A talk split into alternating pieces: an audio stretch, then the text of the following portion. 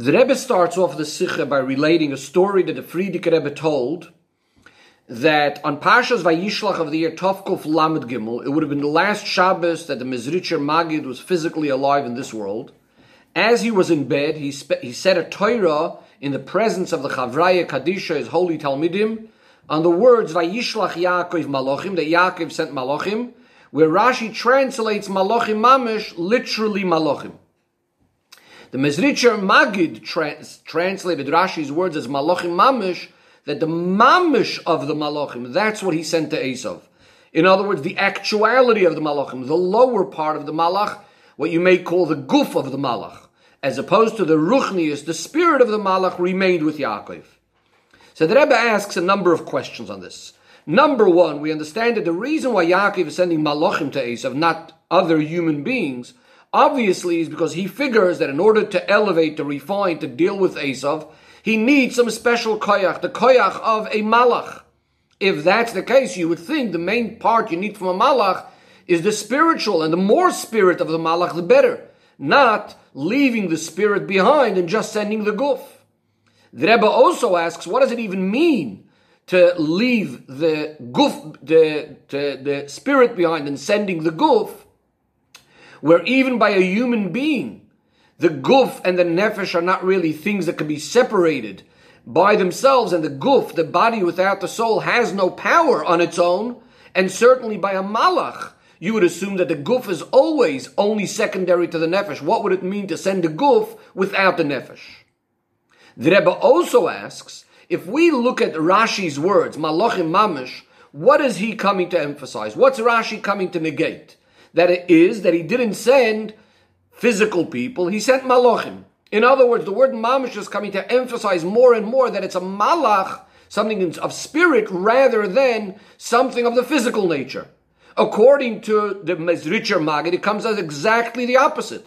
That the word mamish, that very word which Rashi is trying to emphasize that it was literally a malach, the Mezritcher Magid is coming and saying that that word is actually coming to tell us exactly the opposite, that it's only the lower and more physical, corporal, um, actual part of the malach, as opposed to the spirit. The Rebbe says, based on all of this, we can understand that when the Mezritcher Magid said that, that Yaakov Avinu only sent the spirit as opposed to the guf, it does not mean that there was a separation over here, and only the guf went and not the spirit. The spirit remains with Yaakov. Rather, of course, Yaakov Avinu sent both of them. But as the Malach is by Esav, with his guf and his nefesh, it's constantly felt and recognized that the only part I'm by Esav with is my body, meaning I'm only there to fulfill a purpose. It's only secondary to who I really am.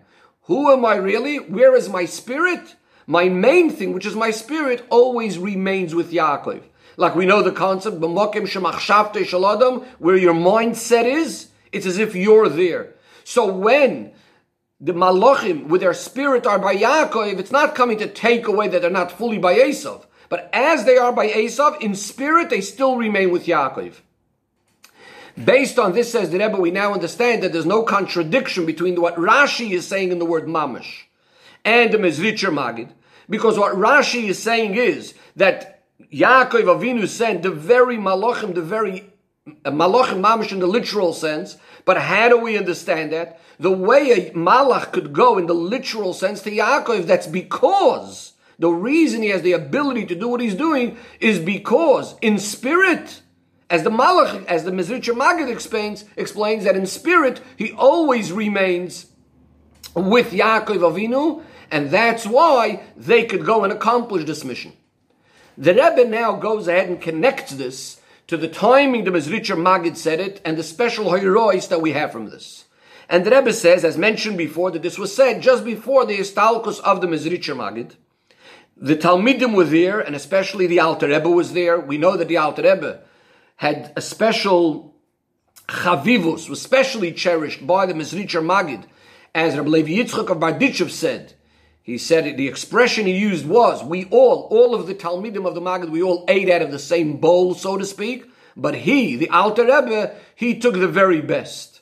In other words, that he was especially connected to the Magid and the Magid's Torah, If that's the case, we can understand that this Hayrah that the Mizritcher Magid said so close to the time of his passing has a special Hayrah in the Seder avoida generally of Chasidus and specifically to the Alter Rebbe and Chasidus Chabad. Also says the Rebbe, we know that the Mizritcher Magid said to the Alter Rebbe that Yutas Kislev is our special day of Ilula, our special day of celebration. The Mezritcher Magid passes away on Yutas Kislev, and years later, the Alter Rebbe has his Chag HaGeula to Yutas, on Yutas Kislev. So again, we understand, since this is just being said just before Yutas Kislev, we understand there's a special connection.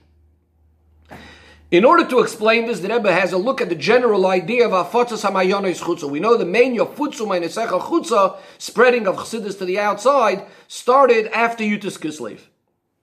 And when we speak about the Mayonis being spread, this isn't only true in regards to Chassidus itself, but also, as the Rebbe is going to explain, this is also true in regards to Yidden. Because Yidden and Torah are all one, and Yidden also have their level of what's considered a wellspring and what it would mean to be spread to the outside.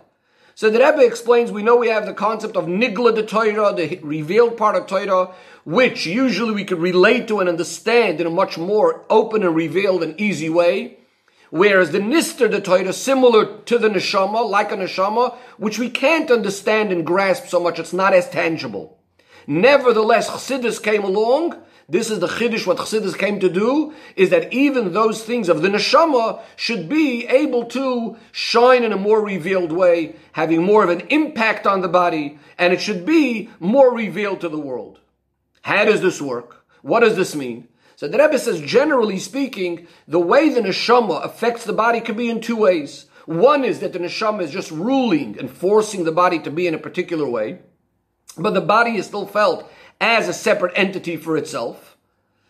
Number two is when the neshama is so revealed when the guf doesn't feel itself as a mitzias for itself. The Rebbe says we could see this even in, as regards to our guf and our nefesh bahamas, our regular physical life force is supposed to be in a way, and in a healthy person, it's a way that it's not separated from the guf. There's no two separate things. There's the person and his life. Rather, whatever the nefesh wants, automatically his body is going to move in the same in that direction because of that bitul and that connection between the body and the guf.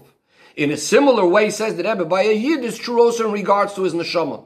That the ultimate way that it's supposed to be is that the neshama and the guf become so one that every aspect of our guf is only there to facilitate the neshama. In order for a neshama to be able to do what the Abishter wants in tzitzis and tefillin and tzedakah and so on, so that's through the physical parts of the body. In other words, that the body is not seen as something for itself, but something completely one with the neshama and there only to serve the Abishter. The Rebbe says this, these two ways of looking at it, whether neshama is only taking hold and control of the body, or the body is completely united with the neshama, is similar to a concept that's often discussed: the difference between kol ma'asech l'shem shamayim and b'chol drochecha de'eu. Kol ma'asech l'shem shamayim means when you're utilizing the world as a means to an end, as a means to help us serve Hashem. Called Rachecha De'eyu is when the thing itself, the Gashmi is itself is becoming holy. Not only am I eating to be able to serve Hashem, but the eating itself becomes a mitzvah, whether it's a Su'udas mitzvah, whether it's eating on Shabbos. In one of the footnotes, the Rebbe gives an example of Yitzchak planting and sowing just to be able to give tzedakah and meiser and so on. Says the Rebbe, these two ways, are exactly the same points of these two relationships between the neshama and the guf. If it's a situation where the neshama and the guf remain two separate things, the guf is only there and going to listen to what the neshama wants, the guf, the neshama has to rule over the neshama, then we end up in a situation similar to kol ma'asech l'shem shamayim. Physicality matters, but yes, it's going to do everything to help us serve Hashem. But when the neshama is revealed in a much greater way, then the guf is never felt as a separate, separate thing, and all matters of Gashmis are only seen as a way to facilitate the Ruchnius. It's only there to bring about the Isgalus of the Kedusha. Says the Rebbe, this, from this we also understand, the Rebbe says we, we could see this also in our physical body. When a person is healthy, so then you don't feel your body as much. The sign that a person is unhealthy is when he starts feeling the heaviness of a certain part of his body or the aches and pains in a certain part of the body. And therefore, the Rebbe says the same thing again is true with the neshama. That when our neshama is revealed, we completely don't feel any part of the gashmias. Rather, it's only there for the ruchnias. The Rebbe gives an example in regards to eating food. We're eating the food because through this we'll be able to make a bracha, baruch atah Hashem Elokeinu melech ha'olam, to reveal godliness in the world. The Rebbe brings a famous story of Rabbi Yamin Kletzker, a chassid of the Alter Rebbe, who was a lumber merchant, and at the end of the whole calculation in his business, what does he write? Ein od milvado. In other words, that the sach hakol, the bottom line of all of his business, is only to serve the Eibushter. It's only about Hashem Echad. The Rebbe tells the story of the Alter Rebbe, where one time there was a very chashiv visitor that came to visit the Alter Rebbe. The family was preparing food. Each one wanted to prepare something. Famous story that they didn't know, it wasn't discussed who's going to add the salt, so everyone wanted to have the schus, and everyone added a little bit of salt. Now the food was very, very salty. When this person couldn't eat it, but the Alter Rebbe just ate it as if nothing happened. And the Alter Rebbe later explained that ever since he was a Mezrich, he removed, he doesn't have any more any sort of taste in the food in the Gashmis. And the Rebbe says even though we can't usually expect to be on such a high level all the time, nevertheless from time to time, we could at least be poil on ourselves that we should be so involved in thinking about our avoida that we're not getting excited and thinking about the taste of the food and so on. Bringing this back now to Yafutzu maayanosecha chutza.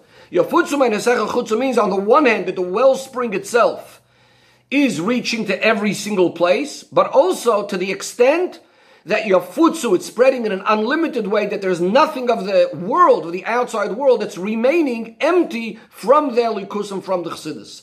In a similar way is true with our neshama. There's one way again that the neshama is just ruling over the body, but then there's, as we said before, the neshama completely is shining inside of the body to the extent where there's no part of the body that's left out of this. Says the Rebbe, now we can understand the message of what the Mizritcher Magid was saying when he was speaking about the idea that the Malachim are sent, but it's only the mamish of the Malachim, only the lower part of the Malach. The idea being is that when we are being sent into this world, this is similar to Yaakov sending messengers to Esav, Esav representing the Birurim of our world. We have to be involved in the world in a way where we recognize that it is only the lower part of ourselves which are being involved in the world. On the one hand, yes, we send a malach. In other words, we need to get involved with our whole spirit. It's our ruchnis, it's our neshama. That's the malach, so to speak, inside of us that's going to get involved in the world. But at the same time, recognizing that every aspect of the world and every aspect of our involvement with the world is so botel, is so completely nullified to the mission that it's here for, to the, to the kus that it's inside for, that's inside of it, similar to the body, that's completely bottled to the neshama, never taking up any space for itself, like the idea that we said that b'makim shemachshavte shlodim sham hu nimtza. So therefore, when my mindset is in a certain place, when my ruchnius is in a certain place, even as I get involved with the gashmius into a particular area, I always recognize that that's completely secondary to my main point and focus in what I'm supposed to be doing. The Rebbe says the same thing is true with the idea of the shlichus that the Rabbeim gave us. The Rabbeim sent us into the world. On the one hand, we have to put ourselves, our neshama, into the place to bring light into the world. But at the same time, we need to make sure that the place doesn't influence us in a negative way. In order for that to happen, we always must remember that there's always that connection to the Mishaleach. We always feel that what we're here for is only purely for fulfilling the Ratzin of the Mishaleach. And therefore, when we do it in that way, ultimately we'll bring the Mayonis Chutza and we'll have the Esgalos of Mashiach taken from Yad Mamash.